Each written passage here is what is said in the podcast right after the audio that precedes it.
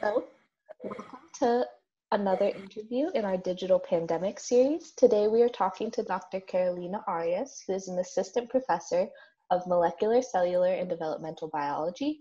Her lab at UCSB focuses on virus host interactions, and she has previously researched Kaposi's sarcoma associated herpes virus and Zika virus, while recently she has been involved in UCSB's response seminars to the advent of the COVID 19 pandemic, as well as COVID 19 related research.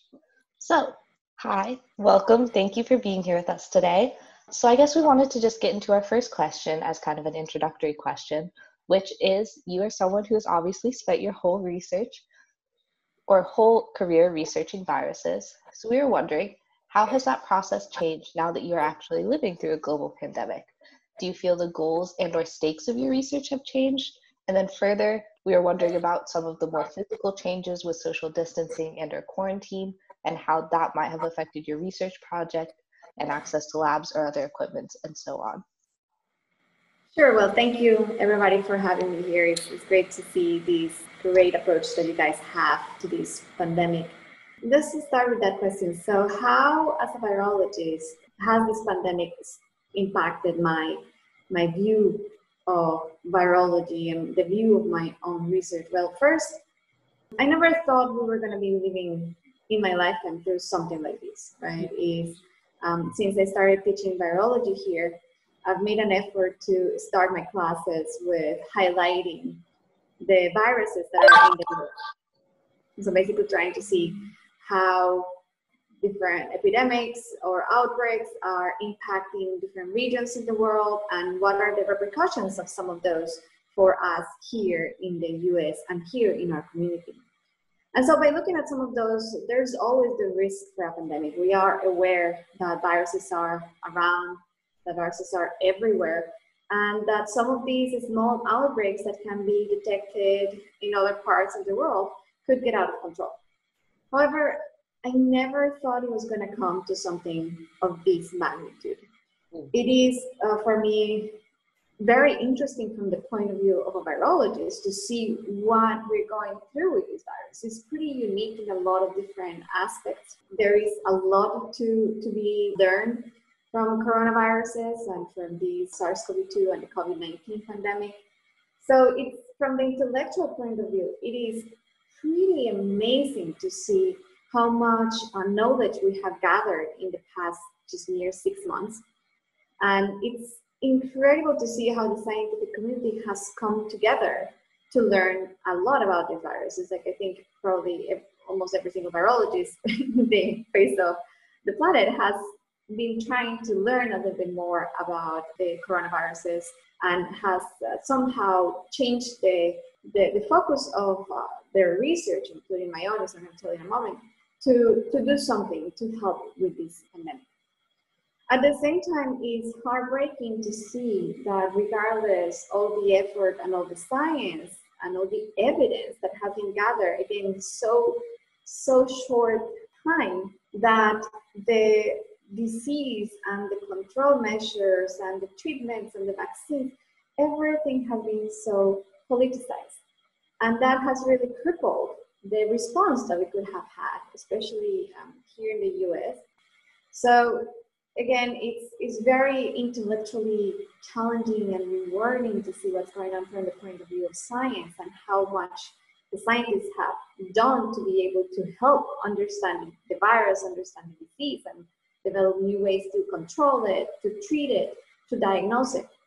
And at the same time, it's just for me heartbreaking to read the news and see how many people are suffering and how many people are dying because information that many of us are generating is just not being taken. In regards of our goals and how it has changed, so when, and I'll tell more about the, the story later, but when we started seeing that this was a serious issue, it was probably I'll say between mid-February to late February, we started seeing that the situation was not being controlled as some other coronaviruses um, epidemics have been controlled in the past. For example, you know, this is not the first one, this is not the first coronavirus that causes severe disease, like there's been others. um, one in 2002 and one in 2012.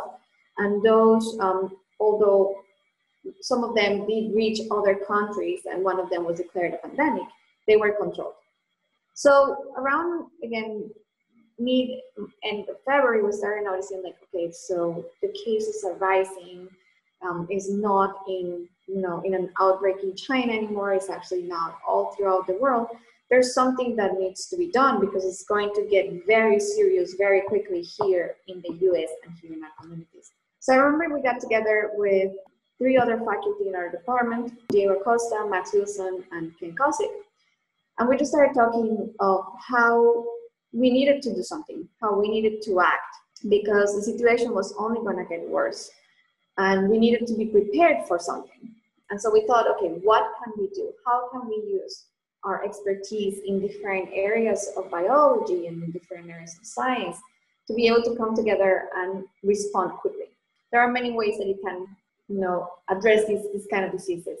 So one is you have to know who has it so you can do diagnostics. Two is you can prevent it so you can develop vaccines.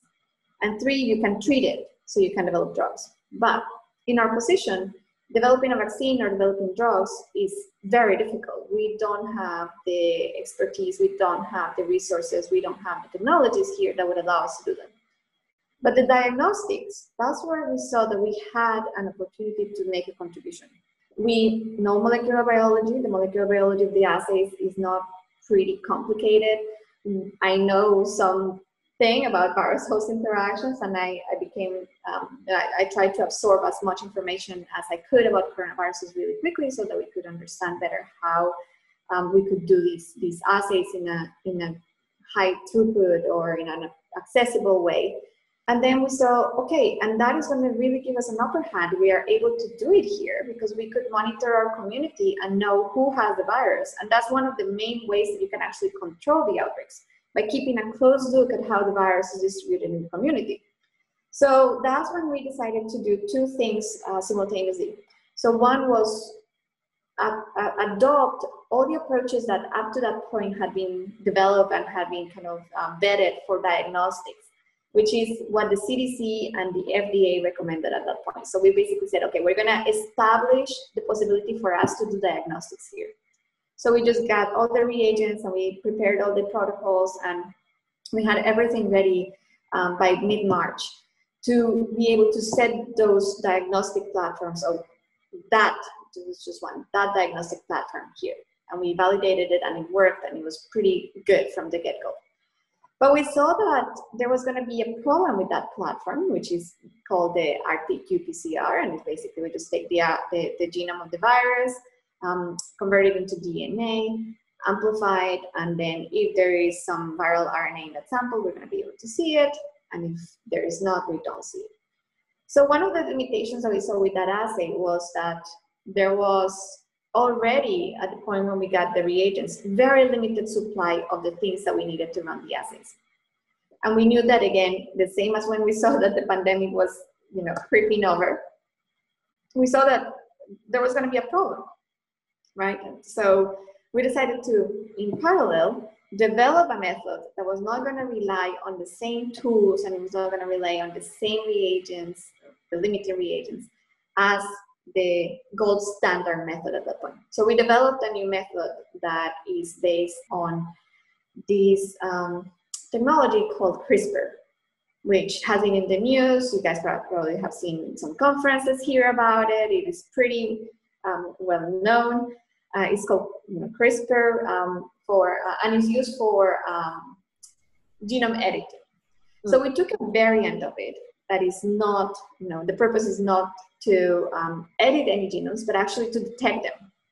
Or basically, the, the enzyme that we use, that is, is a variant of CRISPR, is um, you can think about it, and the way I like to describe it is as a pair of molecular scissors, right? So we basically um, have this enzyme and we have the viral genome that again we amplify. And if it's there, these molecular scissors are going to recognize that the, the, genome is there or that the, the genome was in the sample, and they're going to get activated. So these molecular scissors cut a reporter, and the, re the reporter emits fluorescence. So it's basically a lights on, lights off assay. You have your lights on, there was a virus in the in the sample. If your lights off, you didn't have any virus in that sample. And so, you know, we basically dedicated all the resources that we had in our lab um, from, you know, equipment and personnel and intellectual input to do that, to establish diagnosis, be able to run the standard method and to develop a new method. So my lab stopped like everybody else is in probably the planet.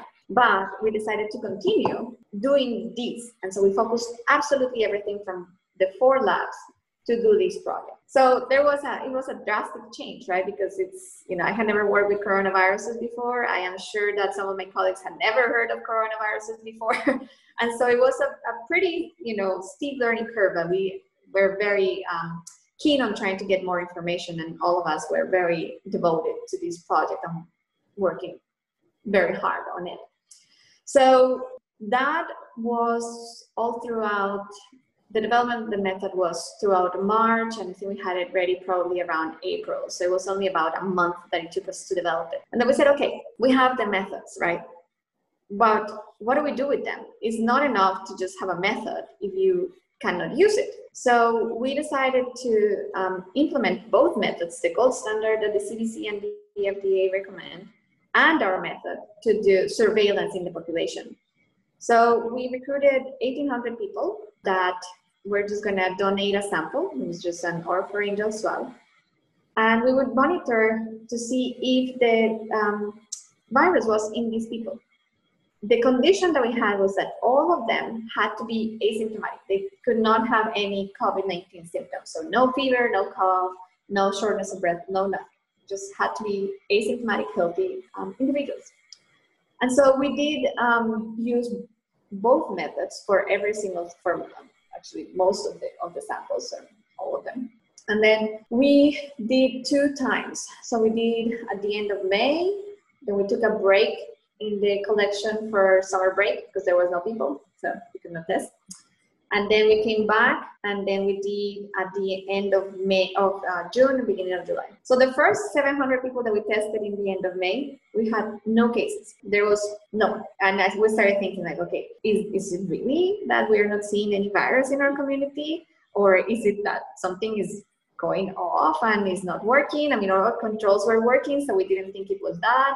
We talked to other people in other communities, and they had done similar studies, and they wouldn't find anything. So we said, okay, we'll, we'll see what happens when we come back. When we came back, we took samples the first day and we picked up a positive. We took samples the second day and we picked up more positives. And in total, from a thousand people, we picked up nine cases. Eight of those were confirmed by a, by a clinical lab. So we had cases in our community. When we started seeing what was the difference between the first time and the second time, the first time Santa Barbara was in lockdown.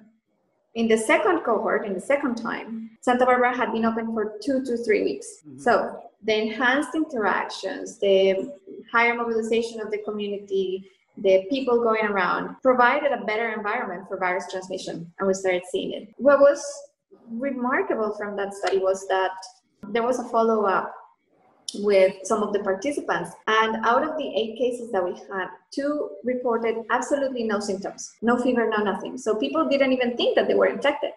If it wasn't because we had seen it and confirmed it, they probably wouldn't even know or believe yeah. that had the virus. It's yeah. it was just dramatic. None of the participants developed a fever. Nobody had a fever. So we were shocked because it's like one of the first things that they do is they measure your temperature to see if you have yeah. a fever. But some people don't develop a fever. Two people had a runny nose. So mm-hmm. is it allergies or is it COVID, right? So just the fact that these people did not manifest any symptoms, mm. but they were still carrying the virus at very high levels could make them more or, or, could increase the potential for these people to transmit it because I mean you don't feel sick, you're gonna be going around. Yeah. Or you think that you have a cold or a minor, you know, itch in your nose, so you're not gonna wear a mask around some of the people that you frequently, you know, gather with. So it was pretty interesting. The other thing was that all the participants that were positive were students. Oh. So the average age of the positive cases was 21 years old, and the average age over the whole study was like 28. So there was definitely a bias towards our students, right? Which is it, was kind of expected because these are people that are going to be circulating more in the community. One, two is no matter what you say is young people are going to need to be social. This is really the time where you're building those, all these relationships and they're not going to be you know in a house in a room for six months. It's like it's just not going to happen. So they're going to get together and there's more chances of transmission so all of that was from um, we ended that study in july and then around that time was when we reopened our labs and we decided or we, we were able to come back um, so we had to shuffle the resources back to our own research. So um, we kind of stopped that line of, of studies right there. Is like we, you know, we had developed a method, we validated the method, we used it in our community. So we felt that it had been a pretty successful round. We are pursuing FDA approval with that. So that's one of the things that our lab is following up. So we are doing some experiments to be able to get FDA approval. And we are actually now going to start um, studying in my lab um, the biology of coronaviruses. So we saw that really from the biology and the epidemiology and the ecology of this virus, there might be other outbreaks in the future from coronaviruses. And I think the more we understand them and the more we know about their uh, biology and the way they interact with the host, the better prepared we're going to be to respond to future outbreaks. Big or small doesn't matter. We should be ready for for these so i guess during the past how long has it been? Six months. All our energy was devoted to this project um, but now that we see that you know the, the the tools can be used for other purposes so now we are trying to help set up the diagnostic lab here in campus we are uh, planning to use our method, the CRISPR method, for surveillance here on campus. So now it's taking a, a more clinical and a more um, surveillance kind of detour or route.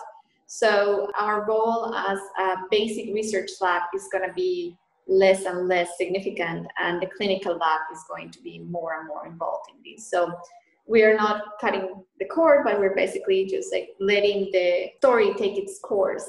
And now that we have done our job it can be used for for the good of the university. And again i hope we're really trying very hard to go back to the lab and do some studies but it's, it's been difficult with social distancing yeah, so maybe we could talk about where you left off at the end of your previous question, which is think about the question of surveillance. Uh, and I bring this up, and I think maybe Shurojit and Miley can also testify to it. But within the humanities, surveillance is sort of our number one arch enemy. It sort of refers to how the state wants to control and dominate marginalized communities, police communities, and so on and so forth. So, uh, humanities scholars are very much obsessed about the question of surveillance, especially when it relates to monitoring of uh, people. But then we wanted to talk to you about surveillance on that related and how uh, science complicates surveillance, but we also wanted to think about how the notion of visuality and visual culture plays into the question of surveillance. Surveillance uh, generally is often thought about as something that is acted upon through visual means. So, surveillance is the state's ability to look often look down upon at marginalized communities without them having the uh, ability to look back at the state. But then we wanted to think about generally the role of visuality in visual cultures within uh, within thinking of surveillance and uh, science and medical uh, proceedings. And I know that you have been working on this idea of uh, seeing is believing, which is sort of working at intersections of retinal impairment and uh, viral infections. So we wanted to think about that, but we also wanted to think about how the surveillance of the community within medical practices, which is monitoring, control, and testing, has been basically dependent so much on the visibilization of the virus or the visualization of the virus. And the virus is something that is basically imperceptible to the naked eye. So we wanted to think about how basically questions of of uh, visibilizing or vis- visualization play into for- formations of knowledge about the virus uh, and play into how we perceive the pandemic largely and so on. Yeah. Sure. Yeah. So I, I that's uh that's also a, a great story that I, I was very i'm very fond of. So I started studying the infection in the retina when I got here at UCSB. So we formed a partnership with one of my colleagues, Dennis Clegg, and we saw that there was kind of a, a lack of information of how viruses were affecting the retina. And one of the reasons was because it's very difficult to study the retina, right? It's it's if you are going to take samples from patients, it's pretty invasive, right? And getting kind of tissue to study it in the lab is pretty limiting. It's like you have to go through you know patients that are either donating their eyes uh, for research or you know it's like a healthy person is not gonna probably donate a part of their retina so that I can infect it in the lab. So he Dennis had a great system which is basically this 3D culture of cells that resemble a developing retina. So these are stem cells that are basically let's call it trained to become retina cells and to grow in these self-assembling 3D structures that are going to look again as what a developing retina in a human would look like. So that gave us a great source of tissue or a source of cells for us to study how was the retina disrupted and affected when it was affected by or infected by a virus. So we chose two viruses. One is uh, the Zika virus, which I have studied before. And we know that the babies that are born from mothers that are exposed during pregnancy have, of course, the um, characteristic microcephaly, so a smaller size in their brain. But many of them also have eye defects. And initially, people thought that it was oh, just because uh, the brain is not um, developing correctly, this is also going to affect the development of the eye. But there's been actually some cases where the microcephaly is not um, very evident, or there is even absence of microcephaly, and the babies are still affected in their eyes. Many of them are blind. So we thought, well, that would be a great system for us to study how does this virus affect the development of the retina, especially because we can follow and track the development of the retina throughout some time. But it was very hard for us to track the cells that were infected. So we're talking about a tissue, right? So they're, they're tiny. They're, I, I do these, but they're, they're really, really small. Um, and identifying the cells that were infected was very, very hard. So we decided to use some methods that would allow us to see which cells in the um, in the retina, in this developing retina, were infected. So we basically use um, antibodies. So we use a method that is called um, immunohistochemistry or immunofluorescence. And what we do is we use antibodies, right? Like the ones that you develop when you are sick that are going to go and recognize some proteins from a, from a pathogen.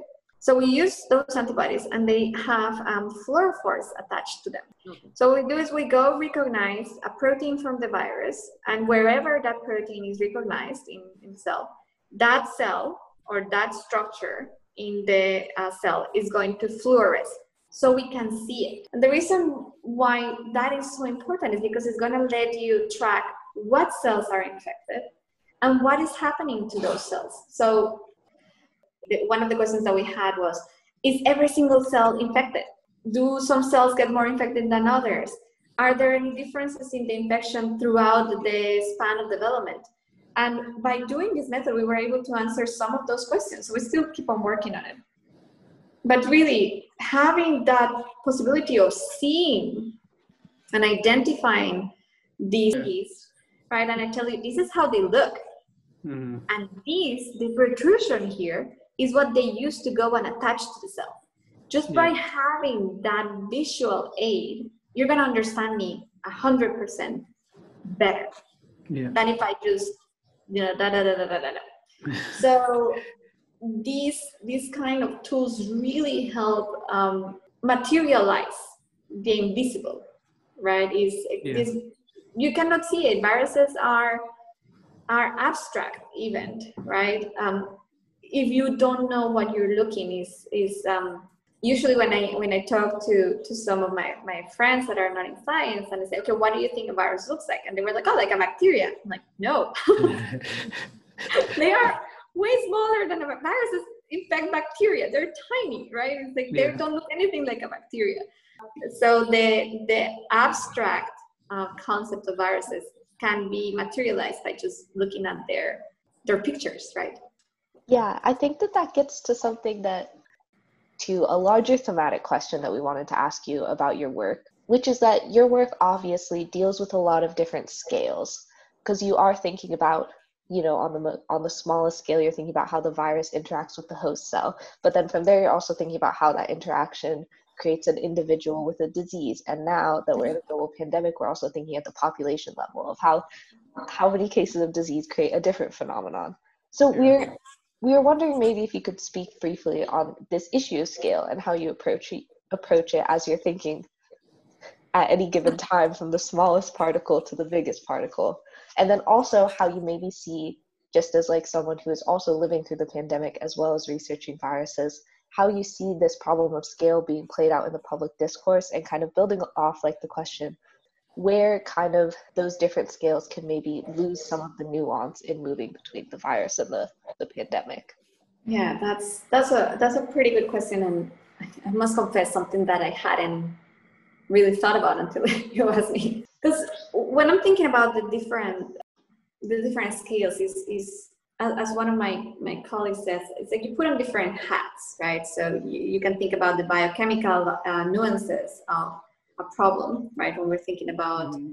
virus host interactions, we don't even think about the viral particle, but actually the components, right? we talk about proteins and small genes and very tiny little things, and even sometimes even at the atomic level, right? And then how do you translate that to a bigger issue, right? So is you have to put on the hat of more the molecular biologists and biochemists when you're thinking about these these nuances, right? Go back to the source. Um, but it is always good to keep the perspective of there is a bigger question behind this, right? I think I, I'll, I'll probably answer that from the from the top down.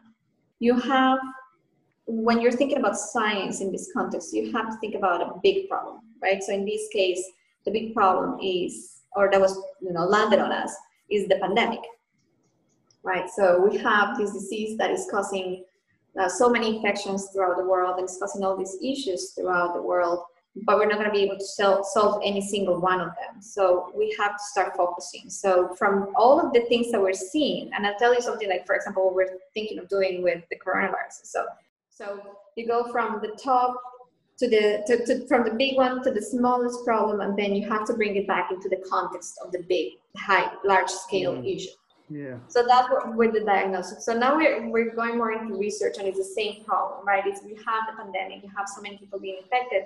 We're not going to be able to answer everything. Let's choose one thing. So we're going to focus on what is the topic of my lab which is virus host interactions. We're going to choose one particular aspect of the cell and virus interaction that we can study. And from there, from that aspect, we're going to choose one protein, one particular component of the cell that we think would be very interesting to explore as a potential um, target for therapeutics for these virus and others, which is something that we also do in the lab. Yeah, yeah thank you. So that kind of brings us uh, in a related way to our final question as well. Mm-hmm. So we are looking over uh, one of the paper that you co-published recently, eh, which was using a model called CREST from Cas13 based rugged, equitable, scalable testing for researching the best possible COVID-19 testing infrastructure, which considers issues like, uh, as the title suggests, ruggedness, equitability, and scalability, which are to some extent more practical oriented problems that we have been facing during during the testing scenario, especially in the early days of the pandemic when testing was a big problem. Like uh, lack of testing has been an issue in many countries as well. So we are just curious if you could explain some of these considerations a little bit more and the methodology that you were using for this paper and how these issues you are investigating. Yes, um, so that was the one I, I, mentioned to you at the beginning. So this is one, the one that is a CRISPR-based um, assay, right? And so we developed this method in a way that is very versatile. So one of our main interests was first to go around the limited supply of reagents that we had at one point early on during this pandemic. And the second goal was to be able to do it in a way that was cheap that was easy yeah. and that could be done anywhere, which is one of the limitations with some of these assays. So we have now, um, of course, after six months of these, there are a lot of assays out there. The majority of them are going to require the use of very sophisticated equipment. And that was mm-hmm. something that we wanted to avoid. Okay. Um, we also know that now there are some that, for example, uh, the little cards like the antigen test that you can just use and it's like five dollars and it's very easy, but it's not it, it has it has a very narrow window for it to be effective. So we wanted something that was going to be very sensitive or that could be as sensitive and those, as those assays that use sophisticated equipment and are you know hard to do. As sensitive and as accurate in the detection. And we came pretty close to to be as you know as sensitive as the gold standard. So we use this equipment or for, for this assay we use equipment that can be run on batteries Mm-hmm. so we use this little piece of equipment that is called a thermocycler. That basically what it does is it, it changes temperature depending on what you set it to. So you can just have you know different reactions incubated at different temperatures for X amount of time, and it cycles through. And that's the machine that allows us to amplify the products of the viral genome when we mm-hmm. have them in a sample. And then we take that and we use our enzyme, which is the one that I described as the molecular scissors, and a little reporter. So it's just a little piece of RNA that when it's cut fluoresce has a fluorophore and fluorescence. So for, for us to detect the fluorescence, we use a little cardboard box that has an LED blue light. And you put the samples there, turn on the light, and if it turns fluorescent, you have virus. If it doesn't, you did. So the, the machines are smaller than a toaster, so the thermocycler is smaller than a toaster, and the fluorescence viewer is like a box of tissues, like a small box of tissues. So they're tiny. They can be transported anywhere, and they can be used again with some 9 volt batteries, and it can be operated with your cell phone. So that is an assay, or this is an assay that would be very easy to do anywhere. These equipments have been used in high schools regularly, and they're being used in the jungle, and they're just easy to use. And the other aspect of it is the fact that it's binary, right? Lights on, lights off, fluorescence, non-fluorescence, positive, negative. Yeah. It's pretty easy to interpret. So you don't need to do you know any plotting of the data. You don't need to make any graphs. You just see yeah. yes, no. Mm-hmm. So all of that is, um, and is the, the it, it, fulfills one of the goals that we had, that was to make it accessible. Um, again, for us to be able to do all of this has to be approved by the FDA, and that's what we're working on very hard right now. And the other important thing is, even if we have a vaccine, mm-hmm. even if we have a treatment, yeah. We need diagnostics. We need to keep on testing our people. We need yeah. to keep on seeing how the virus is behaving. Otherwise yeah. you know we're going to face what we're facing right now which is a resurgence on and off and on and off. Yeah. So i think that this is not going to go away tomorrow. Mm-hmm. it's not going to go away in two weeks. It's not going to go away in six months Oh no. The the virus, at least, right? Um, the situation will change, but we don't know. I, you know, I, I, wish I had a crystal ball to say when, but but we are in this for a while. So I think the idea of, of um, making testing accessible and more uh, available here for us and for other communities is yeah. one of the priorities that we had. So we're working very hard on trying to get it through the FDA. Absolutely. Okay. Thank thank you so much for the uh, for detailing that process because that was really helpful. And in general, thank you uh, for talking to us today. Uh, and we really got to know a lot, uh, which we are not really aware of because we don't get these scientists' perspectives much at all. So this has been really helpful. Great. Well, I'm glad that it works, guys. And again, it's uh, I love your projects too. So.